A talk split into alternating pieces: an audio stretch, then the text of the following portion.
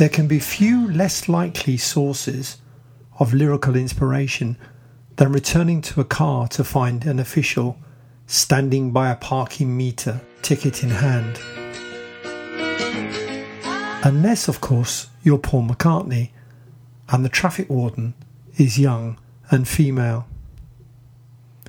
McCartney responded with good humour, evidently deciding it'd be better to love her, as the song puts it. After a brief, friendly exchange, they both went on with their days.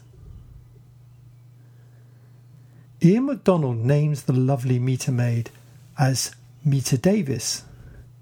McCartney later challenged this, declaring that he did not know her name, but felt that she looked like a Rita.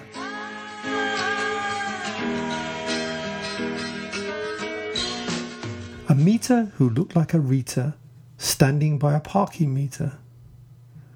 Sounds like a wisely discarded early draft of the lyric. John Lennon was not fond of the final version either. Lennon increasingly wanted to focus on his favourite subject, John Winston Lennon. I like to write about me because I know about me. But as MacDonald suggests, Lovely Rita may be a silly song, but it's imbued with an exuberant interest in life that lifts the spirits, dispersing self absorption.